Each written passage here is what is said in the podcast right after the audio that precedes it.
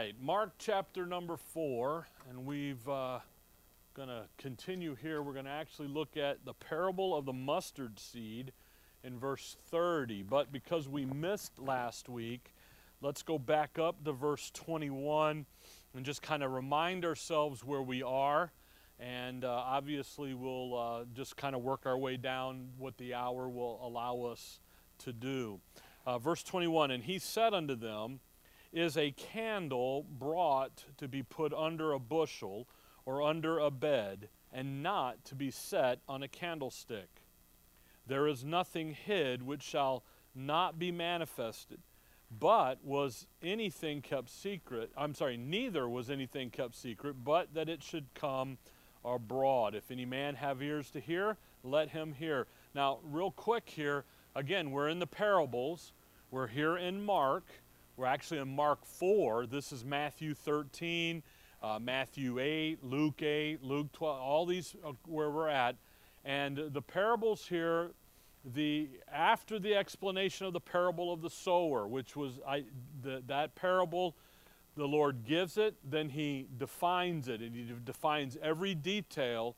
And what that parable did was it identified the those four grounds, those four types of grounds, and everything. And what it did was it identified the, the sower, the Lord, is going to sow the seed, the, the word, the word of the kingdom, Matthew calls it, the word of God, Luke calls it. And as he's sowing the gospel of the kingdom, how does that get responded to? So you got four those four grounds. But what that is demonstrating is that there are two groups, two people groups within the nation of Israel. The apostate nation, which is the wayside, the thorny, and the stony, they're, they're rejecting it. Or they or or the religious guys, remember the wayside that Satan comes immediately and takes it away? That's the religion. Then the stony or the thorns, they, they've got it, they're excited, but it doesn't have root with them. So it does, you know, as soon as trouble comes, bam, they're off the, the stony side there. But then you've got the good ground, and there's the little flock. There's the believing remnant. And if you look down at verse 34, he says, But without a parable spake he not unto them. And when they were alone, he expounded all things to his disciples. So, what's happening in the parables and why the Lord is teaching in parables one, it's so that the apostate nation will not understand what's happening. But then, two, it's so that the little flock would get the information. And, and, again, in verse 23 there, if any man have ears to hear, let him hear. If you come back to verse 9, and he said unto them, He that hath ears to hear, let him hear. That's how you know verse 21 and following is connected to the parables. Because if anyone that has an ear, let him hear. And if he has the eye, you know, and so forth. Well, there's one group that's going to get it and understand it, and there's another group that isn't. So you've got these two groups here within the nation of Israel. So he's hiding. And, and again, what the parables are, are doing is is he, he's been going, his, his public earthly ministry has been out there. Now they've rejected him. They're, they're making their plans to kill him, so he's backing away from the public ministry and he's moving backwards away from everything and dealing just with that little flock, getting them ready because now there's going to be a delay in the coming of the kingdom, and that delay is Calvary. So he's getting them ready for the delay, for him dying, being buried, resurrected, and then ascended up out of the way. And in Luke, there's the, that, the, that parable of the nobleman. And he goes off into a far country, receives the kingdom, and then comes back. And while he was gone, he talks to the servants there and he says, Occupy till I come back. Occupation, you've got a job to do. There's the early Acts ministry. And what, the, what he's doing is he's laying out all of this. The apostate nation doesn't get it. Yet, that little flock is getting it. And, and honestly, God's intention is not that this, that this, this progressive truth, this next set of truth, stays hidden. It was never designed. That's why he says in verse 21 is a candle brought to be put under a bushel or under a bed, and not to be set on a candlestick. For there is nothing hid which shall not be manifested. Matthew calls these the, the seven mystery parables of the kingdom. Mystery and a secret, but it's secret because one group can't get it and the other one can. It, it, the, in, the intent of God is not to hide the truth from anyone, but ra- rather it ends up being hidden from those who don't want to see it and to hear it. The issue of the candlesticks, you go to Revelation 1. We did this last study, verse 20. And the candlestick, the seven churches there, are those seven candlesticks, and they give light not to hide it, but rather to hold it up. Verse 22 For there is nothing hid which shall not be manifest, neither was anything kept secret, but that it should come abroad. I'm, he, he, I'm hiding this from the apostate nation right now, but one day it's going to be revealed all, all across. And by the way, when that is done is the early Acts ministry. He's gone, they kill him, he's gone, he ascends up.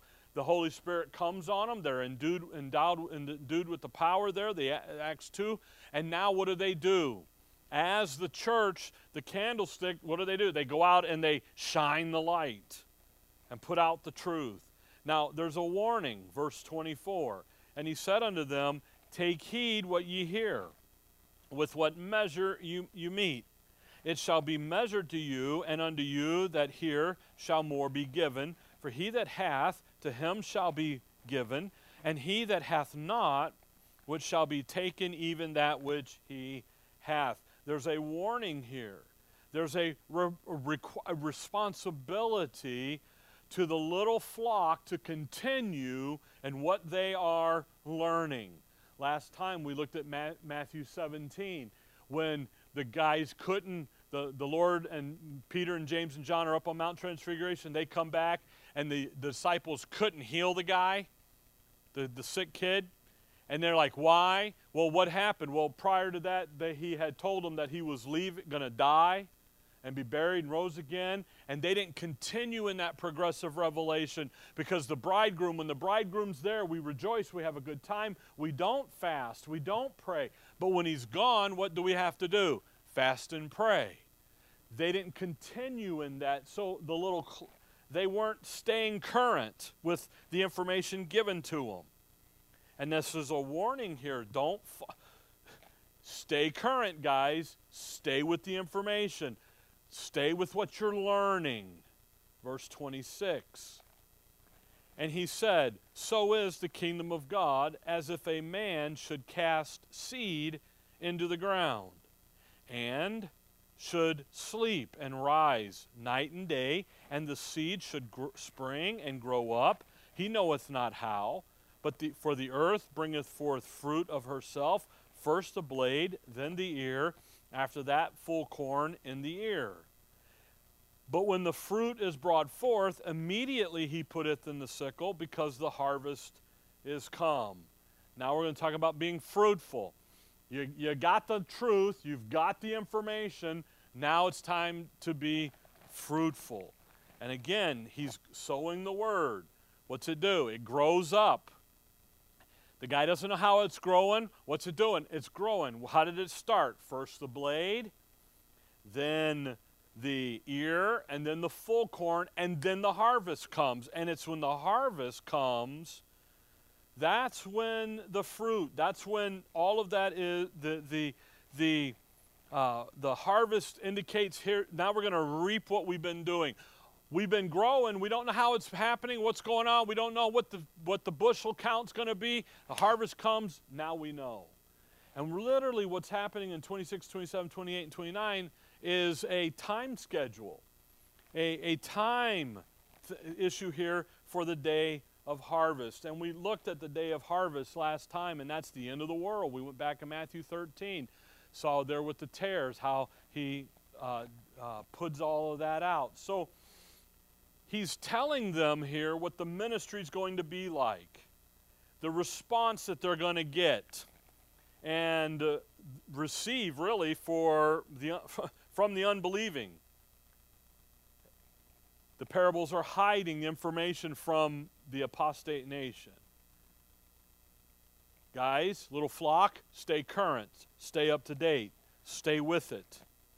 And literally, what's happening here in, during the earthly ministry is as even though he's withdrawing from the public, he's pulling away, he is now training that little flock for their Acts ministry. And he's getting them ready. And that ministry is going to be a ministry of proclamation. That's why Peter in Acts 2 is so bold. That's why he's so bold in Acts 3 with, with the, the Sanhedrin, with the council, and in 4 and 5. Why? Because, hey, it's time to do what? Put up no shutting up. We're putting it up there. We're making this known. So you come to verse 30, the parable of the mustard seed. Now, this little seed gets beat up a lot. So we're just going to look at it here. Actually, we'll look down a little bit. And then next week, we'll, or after the new year, we'll talk more about it and so forth. But notice verse 30. And he said, Whereunto shall we liken the kingdom of God? or with what comparison shall we compare it? The, the, the similitude here. Uh, by the way, that's how God teaches all through the prophetic scripture. The similitude, like and as. You see this? It's that. You see that? It's like that. As and like. Like and as, the comparison. So take the mustard seed. It is like a grain of mustard seed, which, when it is sown in the earth, is less than all the seeds that be in the earth. But when it is sown, it groweth up and becometh greater than all herbs, shooteth out great branches, so that the fowls of the air may lodge under the shadow of it. And with many such parables spake he the word unto them, as they were able to hear it. But without a parable spake he not unto them. And when they were alone, he expounded all things to his disciples. You take the mustard seed, it's a little thing. You sow it. Verse 32, what's it going to do? It grows big, doesn't it? He doesn't explain the parable of the, so, of the mustard seed. You've already, you already know how to decipher it because he gave us the parable of the sower. By the way, the mustard seed parable is in Matthew, Mark, and Luke. Not every parable is in all three. The sower is in all three, the mustard seed is in all three. Because what's going to happen here is he's going to begin to explain some things. If you come, so how do we understand what he's talking about? Well, go back to verse 13, 413. And he said unto them, Know ye not this parable, and how then will ye know all parables? So here's the template to know all. Take the sower information Take the, in Matthew 13, you would take the tares and the wheat, and you're going to be able to take that information and then look at eh, all the details and understand all the parts of the, the parable, and all the parts are defined. So the comparison. What, verse 14 the sower soweth the word. Well, what are we doing in verse 31? Well, we're sowing that little mustard seed. So are the Word. Mark says the Word, Luke says the Word of God, Matthew calls it the Word of the kingdom. Okay? So the sower, what's he doing? He's out there sowing. But notice verse 31 it is, a, it is like a grain of mustard seed, which when sown in the earth is what? Less than all the seeds. It's a little thing. It's little. Luke chapter 12, he calls his disciples, fear not, what? Little flock. Jeremiah, he's Jeremiah over there, he says, We be few of many.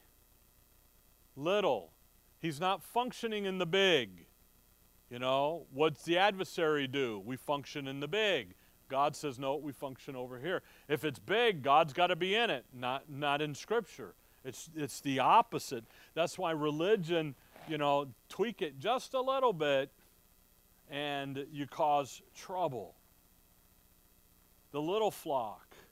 In Luke 18 over there, he makes a comment. They ask him, How many are going to be saved? He says, Not many will be saved. Not many, little. How does it start? Not big. Now it's going to grow and it's going to end big. I mean, if you think about that, Paul in 1 Corinthians 15 says he was seen of five, over 500 of the brethren, talking about the resurrection. You think about what's going to happen in Acts, they start 120 in the upper room, in that little room. And they end well over about 20 to 25,000, the great multitude, by Acts 7. Talking about a megachurch moving quick.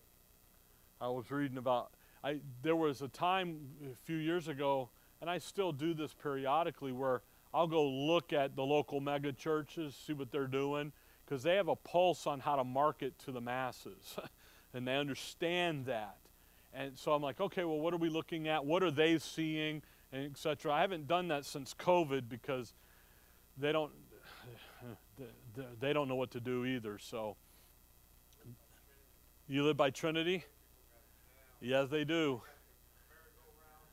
Everything. Yeah, exactly. Yeah. So the meg- the mega churches, you'll usually hear their his their story. Well, we started in our living room with 20. It took us three or four years, and we finally got to 200. And then we finally, after that, we finally, and it took us about five years to get to 6,000. These guys got to 25,000 in less than six months. That's a mega church. That's moving. See? But that's what? That's growing. Verse 32 but when it is sown, it groweth up and become greater than all the herbs, and shooteth out great branches. This thing's growing. It started small. What's verse 28? It starts as the blade, then the ear, and then the full corn. It's growing. It's moving. So the this timing issue here from the beginning of their ministry to his return that again, that's when the harvest is. That's when the angels come and reap. That's what we're going for. But until then, what's going to happen? This great herb is going to grow. Notice in verse 28 the branches. Shoot out great branches. And then he says, so that the fowls of the air may lodge under the shadow of it. Now, the fowls of the air, who's that, right? Well, go back to, in chapter 4, go back to verse 4. Notice who this is. And this is important, it's critical here. 4 4. And it came to pass as he sowed, some fell by the wayside, and the fowls of the air came and devoured it up. All right, well, who's that? Verse 15. And these are they by the wayside when the word is sown, but when they have heard, Satan cometh immediately and taketh away the word that was sown in their heart. So the fowls of the air, all through Scripture, are associated with Satan, the adversary, his emissaries, his workers, his policy of evil. So the fowls of the air, what they've done is they're coming in, they're seeking to oppose what God's doing in the little flock and by the way, what's the little flock going to be doing? Preaching the gospel of the kingdom, continuing on, proclaiming this, this information that was hid in the moment because the unbeliever can't get it, the apostate can't get it, but they do. Now it's time to, everybody gets it. And what do they do? They lodge in the shadow of it. Verse 32. Now, they, what they're doing in the shadow of it is that they are taking, they take the protection that the mustard seed, the kingdom program provides, and they're going to infiltrate it. They're going to move in and they're, they're, they're, they're, you know, underneath the shadow of, of, the, of the whole program, they're good to go. And by the way, Numbers 11, Moses, they come out of Egypt, and he talks there about they are a mixed multitude. And he says they fell a lusting. And that's always the problem in Israel since day one, since their birthday. Why? We got a unbelieving element and we've got a believing element. And they're, they're always there. That's why the book of First John, written by John, to, to my little children. Who would that be? Little flock, nation of Israel. And in First John, there are seven tests to identify the truth from the error. To come along and say, hey, the believer's going to say this. By the way, it's interesting. You read the seven tests, all of them are professions of their mouth. They're, the going to say this, the unbeliever's going to say that, and you need to identify that. Come over to Revelation. Uh, stop in chapter 1, look at verse 20. So there's uh, this, this issue about the, back there in 421, Mark 4, about the candlesticks. Here's the verse, Revelation 1.20. The mysteries of the seven stars which thou sawest in my right hand, and the seven golden candlesticks. The seven stars are the angels of the seven churches, and the seven candlesticks which thou sawest are the seven churches. You see that are? I kind of emphasized it all through the book of the Revelation, he's going to say that. So then, what are the seven candlesticks? They are the seven churches. That's who they are. They're not wannabes wish for a thought that Hal, Len- Hal Lindsey and those boys have. What are they? They're this. That's exactly what they are. That's, by the way, verse 19, he says, Write the things which thou hast seen, and the things which are, and the things which shall be hereafter. John, you write what you see, you, you write what they mean, and then you write the next thing. That's why the book of the Revelation goes in a circle, cycles, all through. And everybody and their brother breaks their full neck trying to make them all match, and, and they're, but they're not, the book isn't written that way. When we studied the Revelation, the book years ago now, oh, gee whiz, I told you, we take it as it comes. Why? Because this, I saw this, and then I saw this, and then I saw that, and that whole sequence is there. Chapter 2, verse 1. Under the angel of the church of Ephesus, write, These things saith he that holdeth the seven stars in his right hand, who walketh in the midst of the seven golden candlesticks. I know thy works, now watch, and thy labor, and thy patience, and how thou, thou canst not bear them which are evil, and hast tried them. There's First John and James which say they are apostles and are not, and has found them what?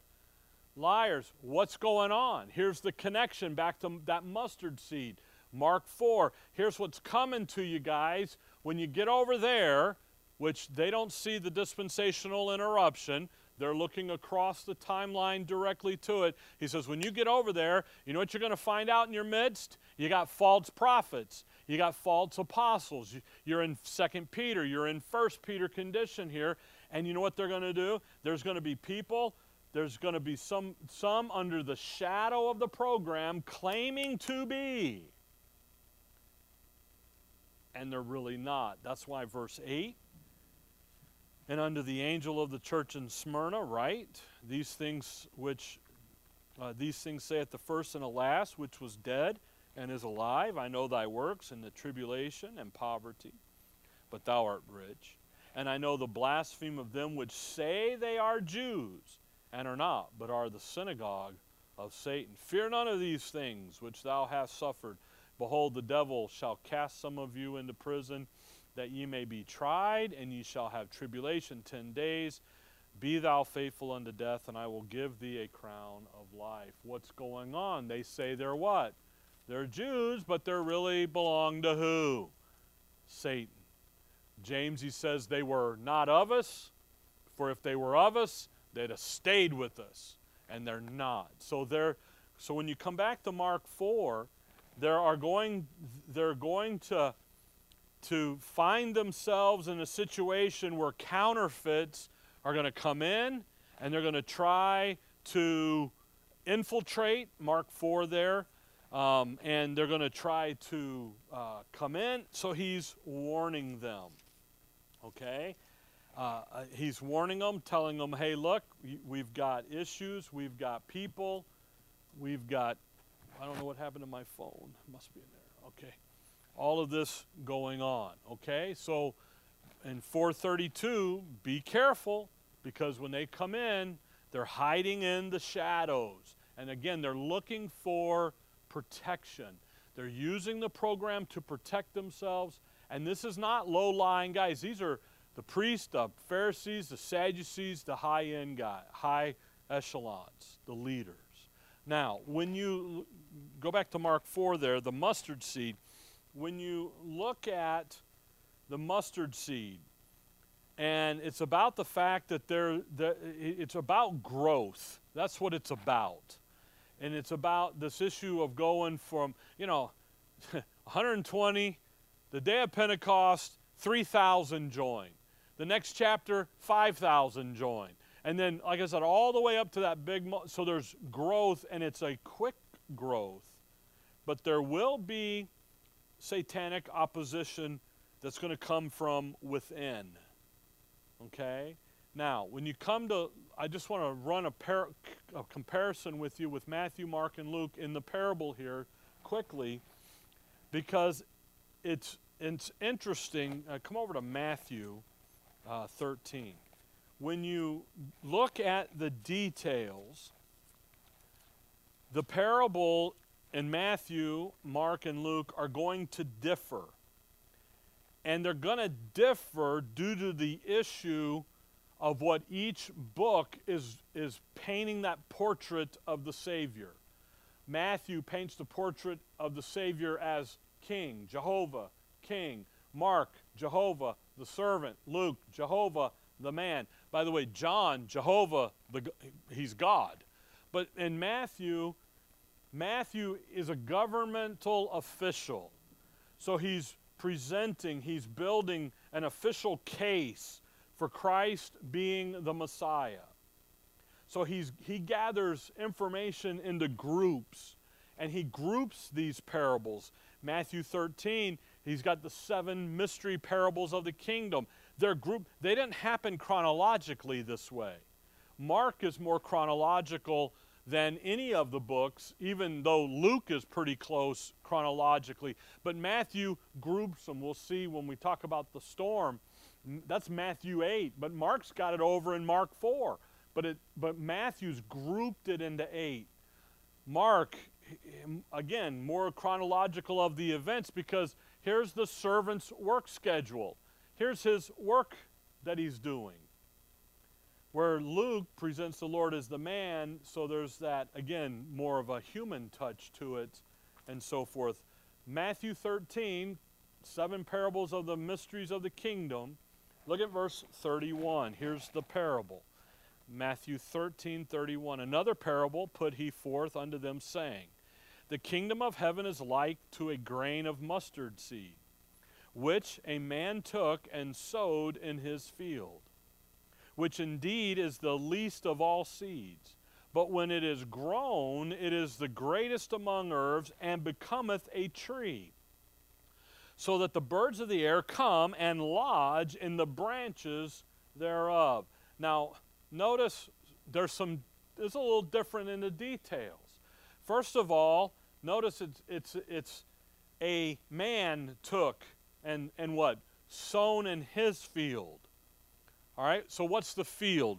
Look over at verse 36 where he's going to declare unto them the tares of the field. Verse 37 and he answered and said unto them, He that soweth the good seed is the Son of Man.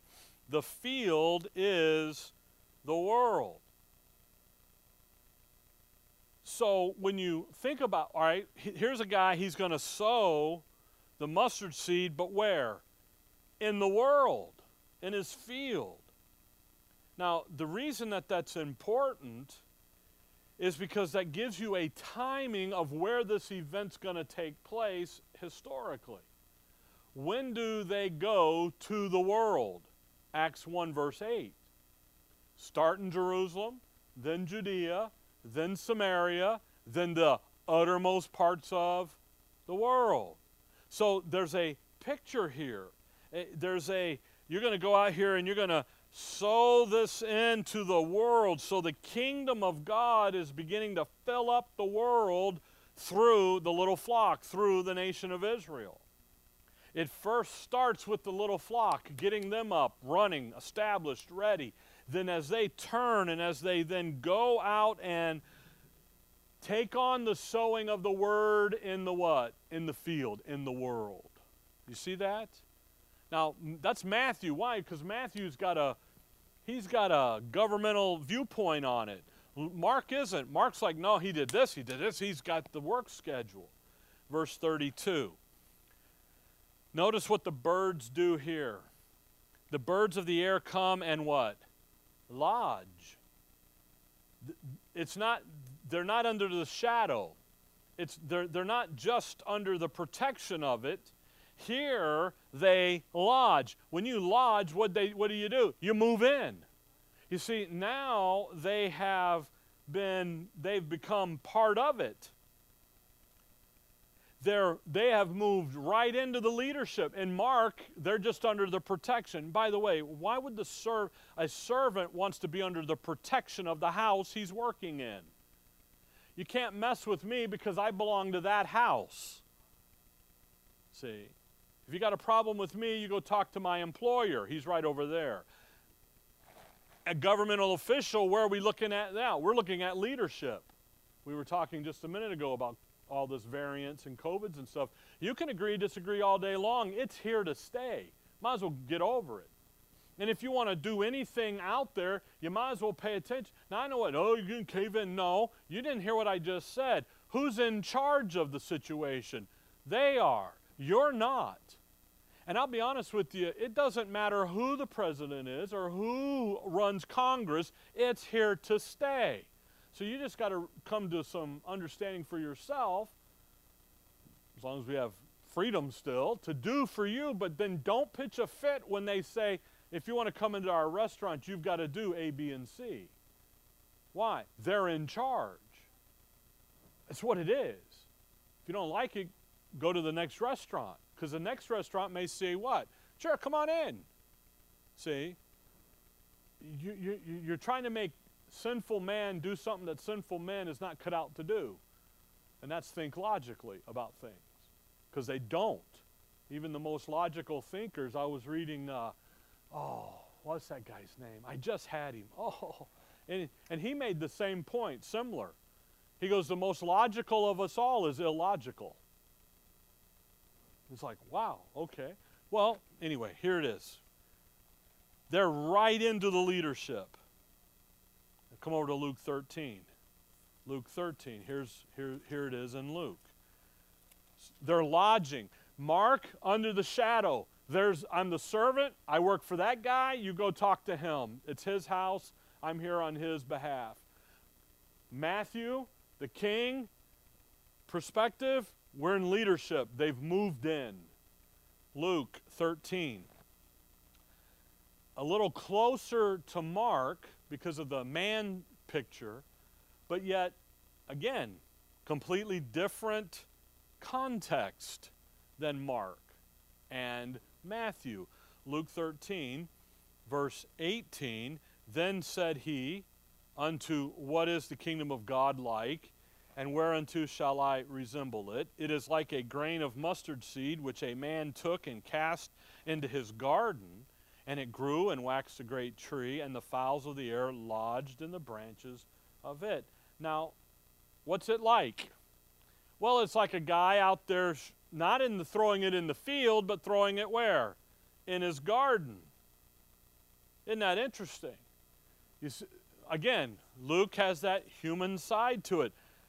Luke says garden. Mark, uh, Matthew says the field, which is the world. Mark just says it's sown. Doesn't say where it is. It just it's sown. But the thing in Luke is what how does verse 18 start? What's the word? Then said he. Then, you see, there's a context here, and the placement here is what becomes important when understanding what he means by the garden. Look back up at verse 10.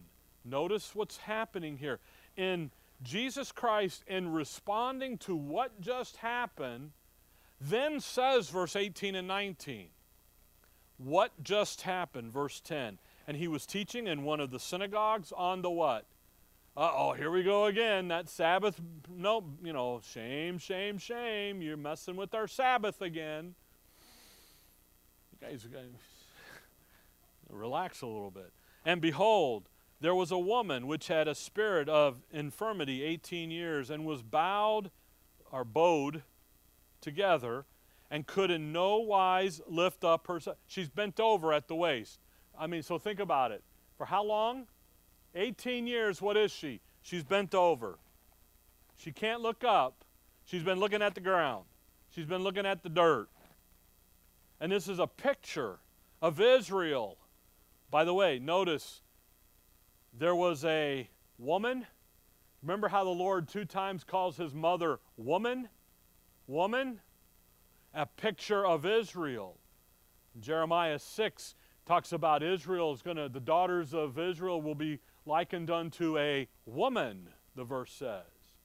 And there's, it's not a derogatory thing here, it's a, there's a picture here, a picture of Israel being bowed over, looking down at their feet. Well, looking, what's at your feet? Dust. Genesis 3, the devil has said, the Satan has said that he's going to eat dust. Do you know that dust is the devil's food? That's what it is. He's bowed over. They are bowed over. Now, what happens to her? And when Jesus saw, verse 12, saw her, he called her to him and said unto her, Woman, thou art loosed from thine infirmity.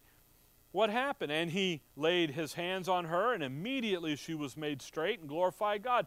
What did he do? He came and did what? Liberated Israel liberated the woman, loosed her. Problem was, he did it when? On the Sabbath day. So instead of them catching the picture he just painted, where'd they go?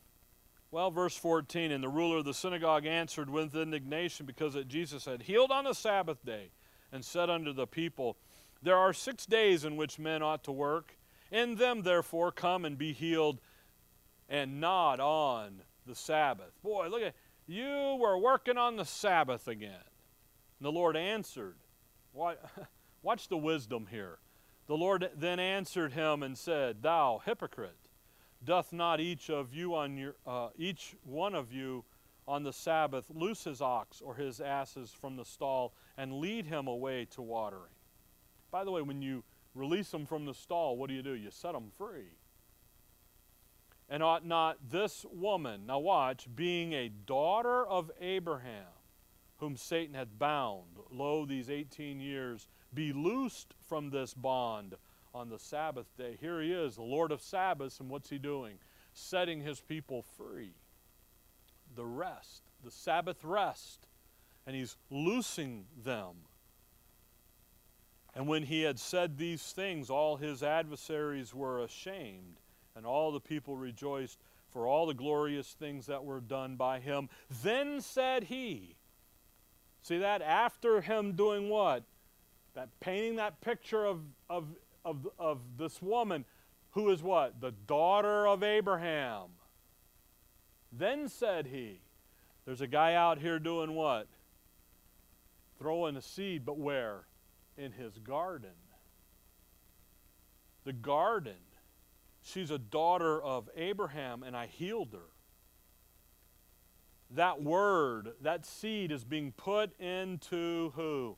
The daughters of Abraham, the garden. Now, that isn't the end of the story because trouble's coming. Because the fowls of the air did what? Lodged themselves in the branches of it. The end of verse 19. What are they're right there where Matthew said they are, right in the leadership.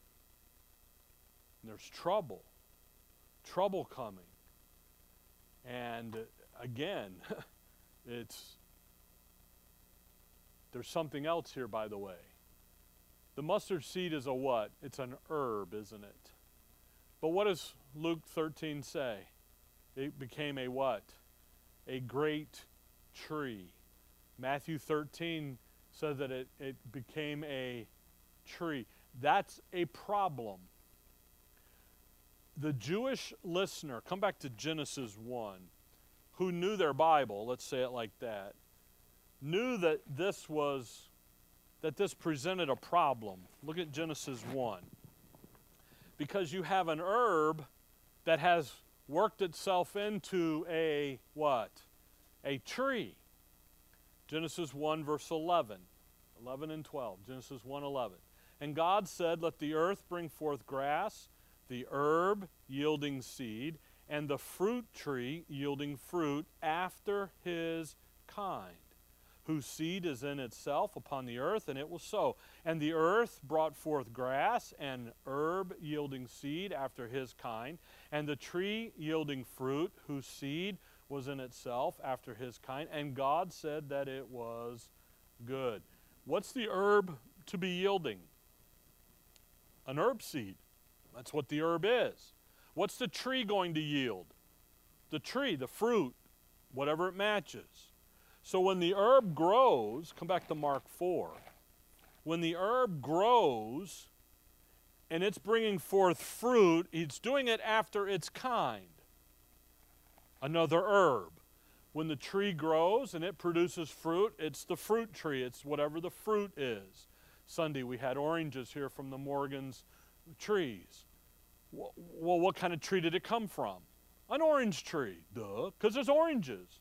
You get the concept. But here we don't have that. We have a mustard seed, which is an herb, and it's grown into what? It's grown into this big tree. It's grown into a great tree. So the herb growing into a tree is not something that's, there's a problem. In the growing process, something has gone wrong. Now, what's, gro- what's gone wrong? Well, the fowls of the air have what? Moved in. They've lodged into it. They, they're not just under its shadow, it's, they've, they have come in and completely invaded it. It has become a mixed multitude.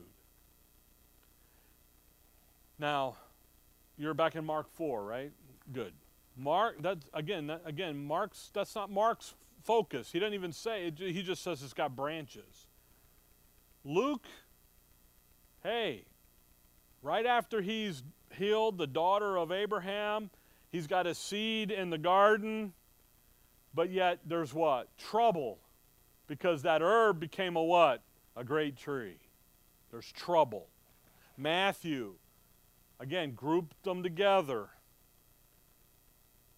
It's all about the establishment of the kingdom. And yet, what's happened? Trouble, because it's become a tree. So in Mark 4, after he's explained the, the you know, hey, the truth is hidden from this group, it's not meant to be hidden forever. You guys, believing remnant, little flock, you're going to you're going to manifest it, you're going to preach it, you're going to sow it, it's going to grow the blade, the ear, the full, the, the fruit, the harvest. And when that harvest comes, that's going to be a big deal. That's the second coming of the Lord. So you think about where we're at. Just think about timing. We're in the earthly ministry of the Lord, and He's just taken them all the way to the second coming of Christ.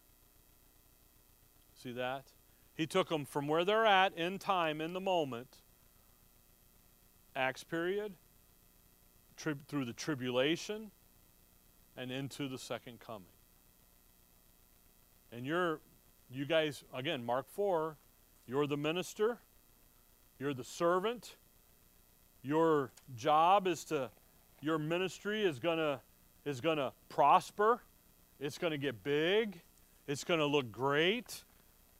But don't get a big head because trouble is coming.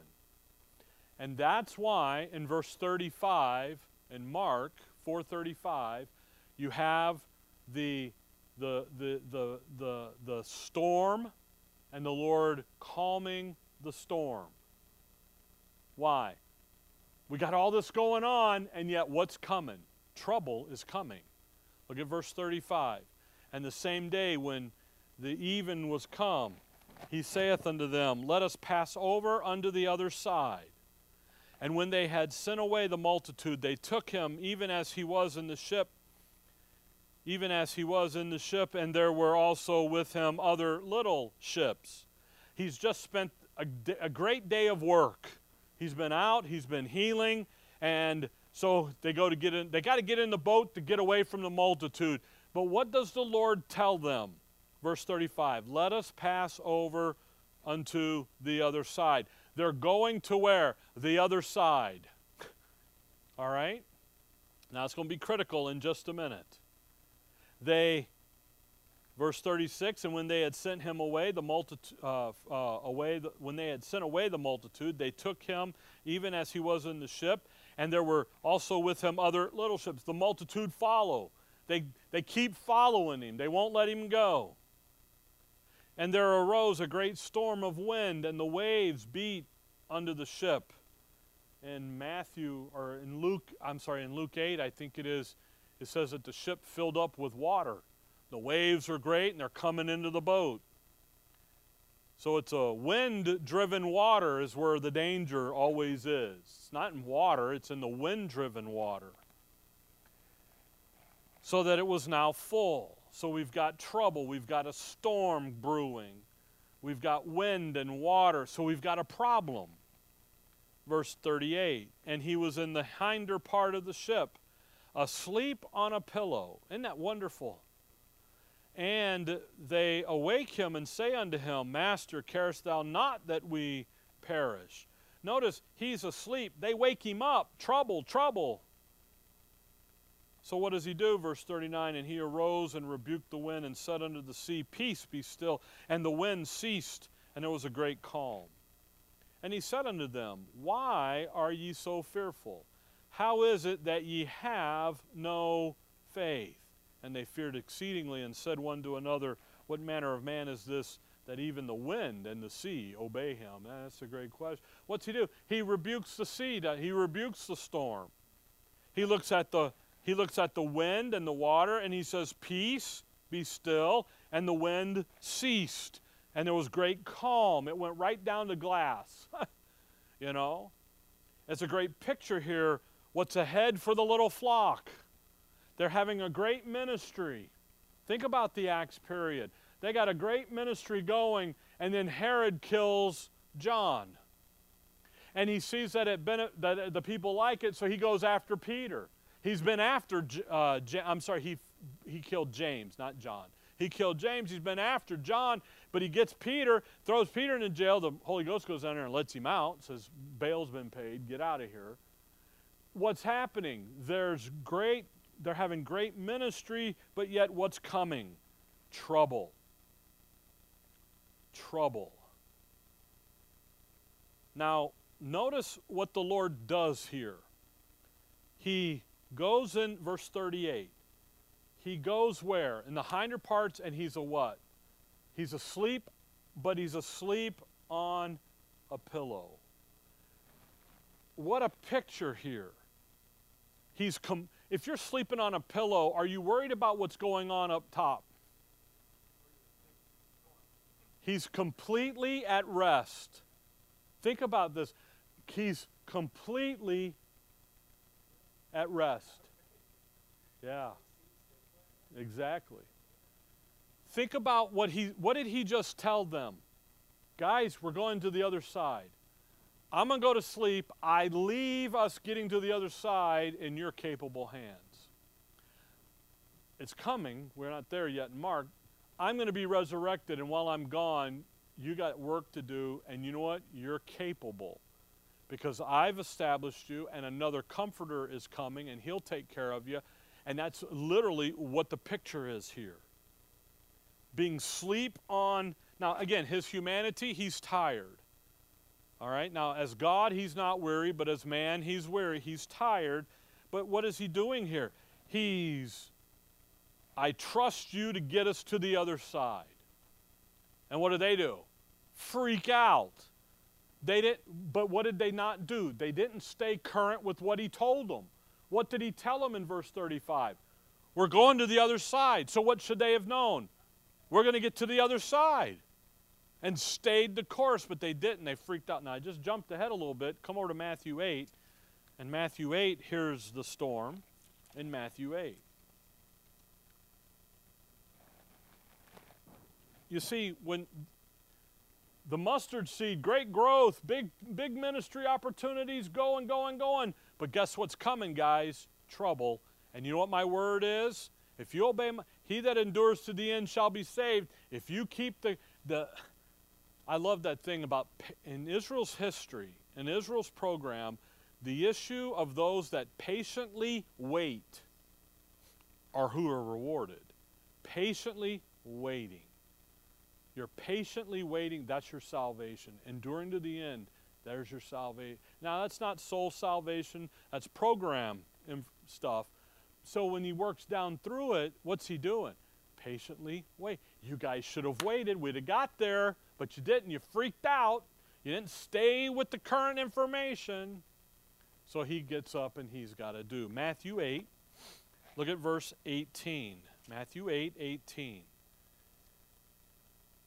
Here's the, the account. Or, I'm sorry, here's just before the account. Uh, now, when Jesus saw great multitudes about him, he gave commandment to depart unto the other side. And a certain scribe came and said unto him, Master, I will follow thee whithersoever thou goest. And Jesus saith unto him, The fox have holes, and the birds of the air have nests, but the Son of Man hath nowhere to lay his head. That's that that issue there. You, you, he says it again in Revelation 14 that gets pulled into the thing in Luke 2 about being in the, or Luke 1 in the manger and so forth. But really, that has nothing to do. What he's talking about is I'm, this guy says, I'm going to follow you. And he says, dude, I'm a nobody. You're following, I'm insignificant here. I don't even have a place to lay my head. Yet, what's he doing on the boat? He's asleep. He's got his pillows tucked up underneath his head. He's at rest, peaceful. Verse 23 and when he was entered into the ship, his disciples followed, and behold, there arose a great tempest in the sea, insomuch that the ship was covered with the waves, but he was asleep. And his disciples came to him and woke him up, saying, Lord, save us, we perish. And he said unto them, Why are ye fitful, O ye of little faith? You see, then uh, by the way, we'll just keep reading. Then he arose and rebuked the winds and the sea, and there was a great calm. But when the men marveled, saying, What manner of man is this that even the winds and the sea obey him? And that's a fulfillment of Psalms 89 and so forth there. By the way, when they say that of, of what kind of man, what manner of man is this, you know who he is? He's demonstrating himself to be the Creator. He's God the Creator. And that's real, that is what Psalms 89 is getting at, okay? But Matthew here, he's grouped this together in Matthew 8. Matthew 8, the first four verses, he heals the leper. He's healing the nation of Israel. Then he heals the centurion servant. He's salvation is being sent to the Gentiles, to the nations. 14 to 18, he heals Peter's mother in law. Uh, she had the great fever. 19 to 22, uh, there, there's no place for him to lay his head. He's insignificant. He's on his way to Calvary, the, the meek and lowly. They've stumbled over him. And then in verse 23 to 27, he calms the storm. What's he healing when he tells the wind to be still and the waters? He's healing nature. Nature is responding to him. Why? Because he's the creator. Nature is in rebellion. They got the sin curse, they're rebelling. And then, by the way, verse 28 to 34, he casts out the devil. So he can, come back to Mark 4, he can heal the leper, he can heal the Gentile, the centurion servant, he can heal the, the raging fever, but he can also heal what? Nature. Nature listens to him. Nature responds to him.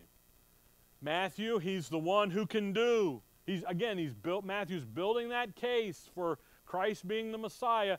Mar, Mark, he's not doing that. He says, "Hey, here's your work schedule. You guys go out there and you have ministry. And there's going to be opposition to it. There's going to be a storm." Then he says, "Look, peace, calm. He's, verse 39, 439, he arose and rebuked the wind and said unto the sea, Peace be still, and the wind ceased, and there was a great calm. He's calmed nature down. Verse 40 And he said unto them, Why are ye so fearful? How is it that ye have no faith? Well, why is it? Because they're not trusting in his word. What was his word again? We're going to the other side, guys. Let's go.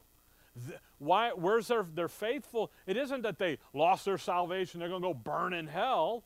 That's, no, they're not what? The opposition came up against them, and what they do? They kind of wilted under the pressure, didn't they? They didn't stay the course. By the way, you can draw analogies to you and I today in a great way here. We do the same thing. Stay. They should have had faith in his word. You have my word, guys. We're going to the other side. You're, I, you're in, you guys are capable of getting us there, and yet the first, you know, the first five footer over the bow, you're freaked out, and you don't need to be. So when they're out ministering, they need to remember His word. They're going to sow the seed. It's going to grow the satanic opposition is going to come up, and they need to trust His word on the outcome. And that's literally what verse 29, by the way, verse 429 is the outcome. What's the outcome? There's going to be a day of harvest when you're going to reap the fruit, and you need to stay right there. Now, Mark, again, more details in what's going to come. There's going to be now a connection into chapter 5. And we'll get all that next time, okay? Might as well stop now because the hour's up. But I just, you know, again, catch what's happening here. This isn't some, you know, mystical, he's a great teacher. No, look at what's happening. Here, all the way over, you guys are going to have a tremendous ministry. You're capable, you've been equipped to do it. Just trust my word. Some do, some don't. Fine. You know how to identify the believing element. You know how to identify the apostate nation. Stay out of that. Come over here. You read the book of Hebrews. The fantastic word in Hebrews is better. We have a better sacrifice, a better high priest, a better, better, better, better. Why? Because what's that apostate nation doing? They've just resurrected the old. The believing remnant is going to move on to the new and better. Stay the course, guys. Stay the course. And now he's teaching them this while he's with them because what happens the day of resurrection? They go lock themselves up, don't they? They're afraid. Exactly. They're not they're not boiling over with confidence, are they? They're running for their lives. Why? Well, a good reason. Herod and the boys are after them. I get that. But the thing is, is what does he say? Hey, they hate, you think they hate me? Hate you? They hated me first. It's what? It's his word. It's what's coming. Okay? So the mustard seed, little dude. By the way, it's historically it is little, but it grows into the bigger. But it, but the description of it being a tree, we got problems. Why? because the satanic policy of evil has lodged itself in there. And that's what's going to happen in chapter 5 with the healing here of the, of the uh, well, it's called the maniac of Gadara, but there's a reason why you go to the other side. And what's going to happen, just to kind of give you a heads up here, is when they get over in the country of the Gadarenes, the Gadarenes sits up on the north end of the Sea of Galilee. And it has historically, since the day of Moses, been a stronghold for the satanic uh, and the adversary's activity. When they go to go into the land, that's where that's the and, and, by the way, it's modern day. I think it's Damascus and Jordan. It's all up in that north end. And that so he's going to go in there and he's going to poke the devil in the eye and say, "See, I can still come and get you here. Nothing's you're you're not safe anywhere." So we'll go through all that. We'll start after the new year, okay? All right, Dear Father, we thank you for the morning, Lord. We or the evening and the morning and the noon. And we thank you for everything that you've given to us in your Son and for the pictures here that we have and for the understanding and the doctrine and the, and the wisdom of what you did with your apostles and disciples in the day. And Lord, I just pray that we would take it to heart for us today and make the application to us to stand fast and to carry on and to be about what we are to be about as your ambassadors. We'll give you the praise and the honor. In your name we pray. Amen.